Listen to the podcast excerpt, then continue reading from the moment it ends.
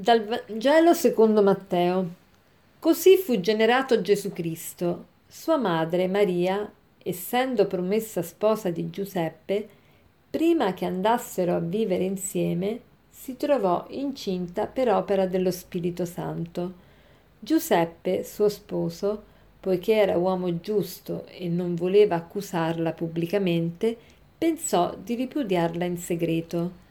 Mentre però stava considerando queste cose, ecco gli apparve in sogno un angelo del Signore e gli disse Giuseppe, figlio di Davide, non temere di prendere con te Maria tua sposa. Infatti il bambino che è generato in lei viene dallo Spirito Santo. Ella darà alla luce un figlio e tu lo chiamerai Gesù egli infatti salverà il suo popolo dai suoi peccati. Oggi la Chiesa celebra la festa della Natività di Maria. Che, che festa è? È una festa che è stata, in, che è stata introdotta dal Papa eh, Sergio I eh, nel, nel VII secolo, però ricalcando una tradizione eh, che mh, vedeva già questa festa eh, sia in Oriente che in Occidente.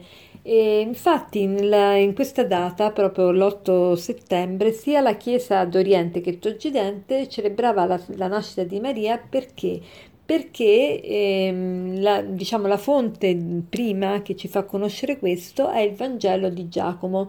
E questo Vangelo, che, che è considerato un apocrifo, ehm, secondo questo Vangelo, Maria nacque a Gerusalemme nella casa di Gioacchino e di Anna, che sono i suoi genitori, e nel IV secolo venne edificata una uh, basilica eh, che appunto si chiama la Basilica di Sant'Anna e nel giorno della sua dedicazione si celebra, che era proprio l'8 settembre, si celebrava la Natività de, di Maria e quindi per questo la celebriamo l'8 settembre, ma ovviamente noi non sappiamo quando è nata precisamente la Madonna, ma questa festa ci dice ehm, che vogliamo ricordarci di una cosa molto importante per la vita spirituale, la nostra devozione a Maria.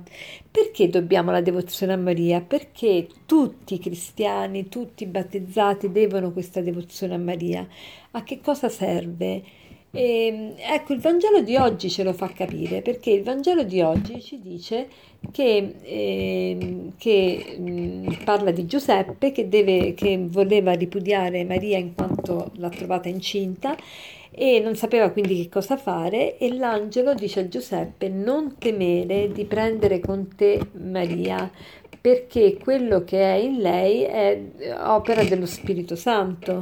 Quindi il motivo per cui noi dobbiamo questa devozione a Maria è perché Gesù ci viene dato da Maria, cioè la, la, devoz- la devozione a Maria è perché, perché, Maria ci porta a Gesù. Maria, lo, lo, scopo, il ruolo di Maria è quello di portarci a Gesù.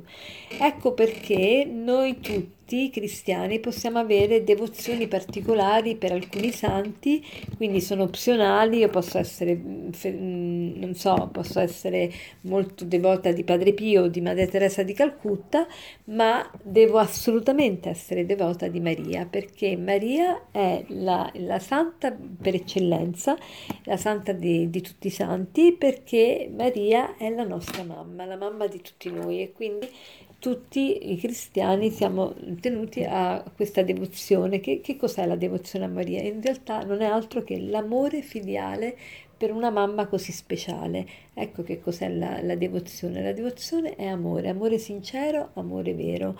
E, ehm, allora, oggi cerchiamo di vedere, di, di domandarci, ma com'è la mia devozione a Maria? Ho una relazione con Maria?